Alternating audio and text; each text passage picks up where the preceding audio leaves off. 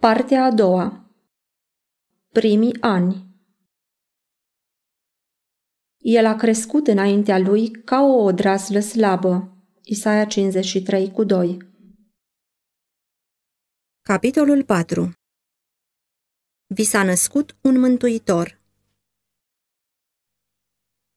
Dar în cetatea neamului lor împărătesc, Iosif și Maria nu au fost recunoscuți sau onorați. Obosiți și fără adăpost, ei au străbătut toată lungimea drumului îngust, de la poarta cetății până la extremitatea de răsărit a orașului, căutând în zadar loc de odihnă pentru noapte.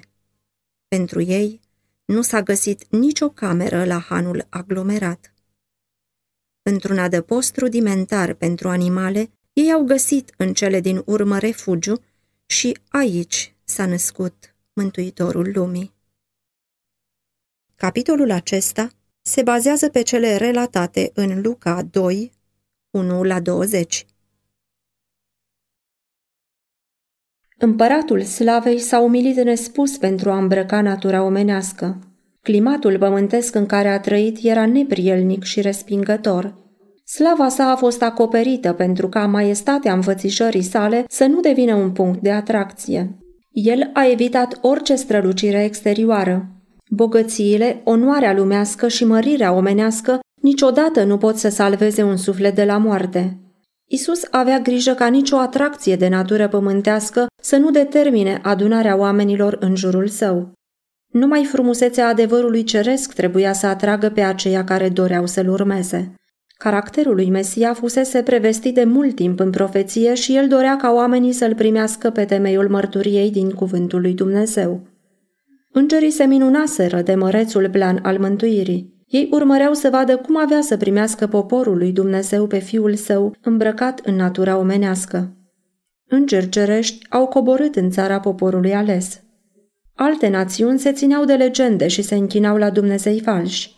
În țara unde se descoperise slava lui Dumnezeu și unde strălucise lumina profeției, au venit îngerii.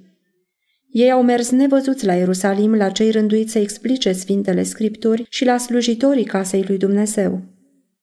Deja lui Zaharia, preotul, în timp ce sluja la altar, îi se vestise apropiata venirea lui Hristos. Deja înainte mergătorul era născut, misiunea sa dovedită prin minuni și profeție. Vestea despre nașterea lui și despre minunata însemnătate a misiunii lui se răspândise pretutindeni. Cu toate acestea, Ierusalimul nu se pregătea să-și primească Mântuitorul. Solii cerești priveau cu imire la nepăsarea acelui popor pe care Dumnezeu îl chemase să transmită lumii lumina adevărului sfânt. Națiunea iudaică fusese păstrată ca martoră că Hristos trebuia să se nască din seminția lui Avram și din neamul lui David. Și cu toate acestea, ei nu știau că venirea lui era acum apropiată. În templu, sacrificiul de dimineața și de seară arăta zilnic spre mielul lui Dumnezeu, dar nici aici nu se făcea nicio pregătire pentru primirea sa. Preoții și învățătorii națiunii nu știau că cel mai mare eveniment al veacurilor era gata să aibă loc. Ei repetau rugăciunile lor fără înțeles și îndeplineau ritualurile închinării pentru a fi văzuți de oameni, dar în goana lor după bogății și onoruri lumești nu erau pregătiți pentru arătarea lui Mesia. Aceeași indiferență stăpânea tot pământul lui Israel. Inimile egoiste și lumești nu erau mișcate de bucuria care făcea să tresalte tot cerul. Doar câțiva doreau cu ardoare să vadă pe cel nevăzut. Acestora le-a fost transmisă solia cerească. Îngerii au însoțit pe Iosif și Maria în timp ce călătoreau de la căminul lor din Nazaret până la cetatea lui David. Decretul Romei imperiale pentru înscrierea oamenilor din vastul ei cuprins se extindea până la locuitorii de printre dealurile Galilei. După cum pe vremuri Cir fusese chemat la tronul Imperiului Universal ca să poată pune în libertate pe captivii Domnului, tot astfel Cezar August a fost făcut mijlocul pentru împlinirea planului lui Dumnezeu de a aduce pe mama lui Isus la Betleem. El era din neamul lui David și fiul lui David trebuia să se nască în cetatea lui David.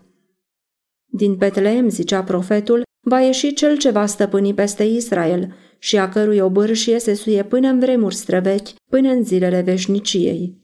Dar în cetatea neamului lor împărătesc, Iosif și Maria nu au fost recunoscuți sau onorați. Mica 5 cu 2 Obosiți și fără adăpost, ei au străbătut toată lungimea drumului îngust de la poarta cetății până la extremitatea de răsărit a orașului, căutând în zadar loc de odihnă pentru noapte. Pentru ei nu s-a găsit nicio cameră la hanul aglomerat. Într-un adăpost rudimentar pentru animale, ei au găsit în cele din urmă refugiu și aici s-a născut Mântuitorul lumii. Oamenii nu știau lucrul acesta, dar vestea umplut cerul de bucurie. Cu un interes tot mai profund și mai călduros, ființele sfinte din lumea luminii erau atrase spre pământ. Lumea întreagă era mai strălucitoare datorită prezenței sale. Deasupra dealurilor Betleemului se adună o mulțime imensă de îngeri. Ei așteptau semnalul de a aduce lumii vestea cea bună. Dacă conducătorii lui Israel ar fi fost credincioși în răspunderea încredințată lor, ar fi avut parte de bucuria de a vesti nașterea lui Isus, dar acum ei au fost lăsați la o parte. Dumnezeu declară, voi turna ape peste pământul însetat și râuri pe pământul uscat. Celui fără prihană îi răsare o lumină în întuneric. Isaia 44 cu 3, Psalmi 112 cu 4. Acelora care caută lumina și care o acceptă cu bucurie, le vor răsări razele strălucitoare de la tronul lui Dumnezeu. Pe câmpiile unde tânărul David își condusese turma, păstorii încă mai vegheau în timpul nopții. În orele acelea de liniște, ei vorbeau împreună despre Mântuitorul făgăduit și se rugau pentru venirea împăratului pe tronul lui David. Și iată că un înger al Domnului s-a înfățișat înaintea lor și slava Domnului a strălucit în prejurul lor. Ei s-au înfricoșat foarte tare, dar îngerul le-a zis, Nu vă temeți, căci vă aduc o veste bună care va fi o mare bucurie pentru tot norodul. Astăzi, în cetatea lui David, vi s-a născut un mântuitor care este Hristos, Domnul. Luca 2, cu 9 la 11 La cuvintele acestea, priveliș de slavă inundă inimile păstorilor care ascultă. A venit liberatorul lui Israel. Putere, mărire, triumf sunt legate de venirea sa. Dar îngerul trebuie să-i pregătească pentru a recunoaște pe mântuitorul lor în sărăcie și umilință. Iată semnul după care îl veți cunoaște, spune el. Veți găsi un prunc înfășat în scutece și culcat într-o iesle. Solul ceresc liniștise temerile lor. Le spusese cum să găsească pe Isus. Cu delicată considerație față de străbiciunea rol omenească, le dăduse timp să se deprindă cu strălucirea divină. Apoi bucuria și slava nu mai puteau să fie ascunse. Întreaga câmpie a fost luminată de puternica strălucire a oștirilor lui Dumnezeu. Pământul era tăcut și cerul plecat să asculte imnul, slavă lui Dumnezeu în locurile prea înalte și pace pe pământ între oamenii plăcuți lui. O, dacă astăzi familia omenească ar putea recunoaște imnul acesta! Declarația făcută atunci, imnul cântat atunci, vor crește până la încheierea vremii și vor răsuna până la marginile pământului. Când soarele neprihănirii va răsări cu vindecarea sub aripile sale, cântecul acesta va fi repetat de glasul unei mari mulțimi ca vuietul unor ape multe zicând Aleluia! Domnul Dumnezeul nostru cel atotputernic a început să împărățească. Apocalips 19 cu 6 După ce îngerii au dispărut, lumina s-a stins și umbrele nopții au căzut din nou pe dealurile Betleemului dar în mintea păstorilor a rămas cel mai strălucitor tablou văzut vreodată de ochi omenești. După ce au plecat îngerii de la ei ca să se întoarcă în cer, păstorii au zis unii către alții, Haidem să mergem până la Betleem și să vedem ce ni s-a spus și ce ne-a făcut cunoscut Domnul. S-au dus în grabă și au găsit pe Maria, pe Iosif și pe pruncul culcat în iesle. Luca 2 cu 15 și 16 Plecând de acolo, cuprinși de mare bucurie, au început să vestească lucrurile pe care le văzuseră și auziseră. Toți cei ce i-au auzit s-au mirat de cele ce spuneau păstorii. Maria păstra toate cuvintele acelea și se gândea la ele în inima ei. Iar păstorii s-au întors slăvind și lăudând pe Dumnezeu. Luca 2 cu 18 la 20 Cerul și pământul nu sunt astăzi mai departe unul de altul decât atunci când păstorii ascultau cântecul îngerilor. Omenirea este încă tot așa de mult obiectul grijii cerului ca și atunci când oameni simpli cu ocupații obișnuite au întâlnit îngeri în miezul zilei și au vorbit cu solii cerești prin vii și prin câmpii. Cerul poate fi foarte aproape de noi pe drumurile obișnuite ale vieții. Îngeri din locuri cerești vor sprijini pașii acelora care vin și merg la porunca lui Dumnezeu. Faptul petrecut la Betleem este un subiect inepuizabil. În el este ascuns adâncul bogăției înțelepciunii și științei lui Dumnezeu. Romani 11 cu 33 Admirăm sacrificiul Mântuitorului, care a schimbat trunul cerului cu staulul și tovărășia îngerilor sfinți cu vitele din grajd. Îngânfarea omenească și mulțumirea de sine se simt mustrate în prezența sa. Dar acesta n-a fost decât începutul iubirii sale minunate.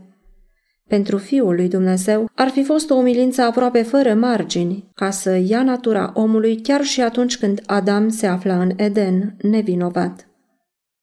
Dar Isus a luat corp omenesc atunci când rasa umană fusese slăbită de patru mii de ani de păcat. Ca orice copil al lui Adam, el și-a asumat consecințele acțiunii legii eredității.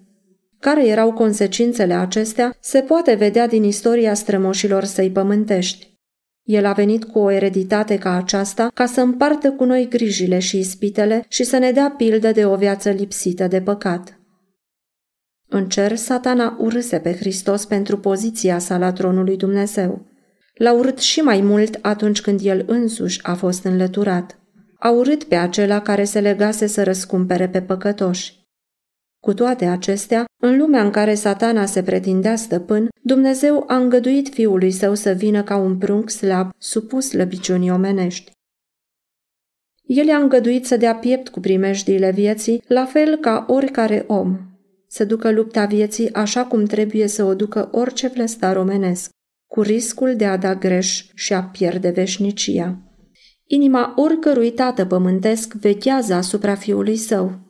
El privește fața copilașului său și tremură la gândul primejdiei pentru viața acestuia. El dorește din toată inima să ferească scumpa lui o draslă de puterea lui satana, să-l țină departe de ispite și luptă. Pentru a înfrunta o luptă și mai înverșunată și un risc mult mai înfricoșător, Dumnezeu a dat pe singurul său fiu, ca în felul acesta cărarea vieții să poată fi făcută sigură pentru copilașii noștri. Aici este iubirea. Minunează-te cerule și rămâi încremenit, pământule.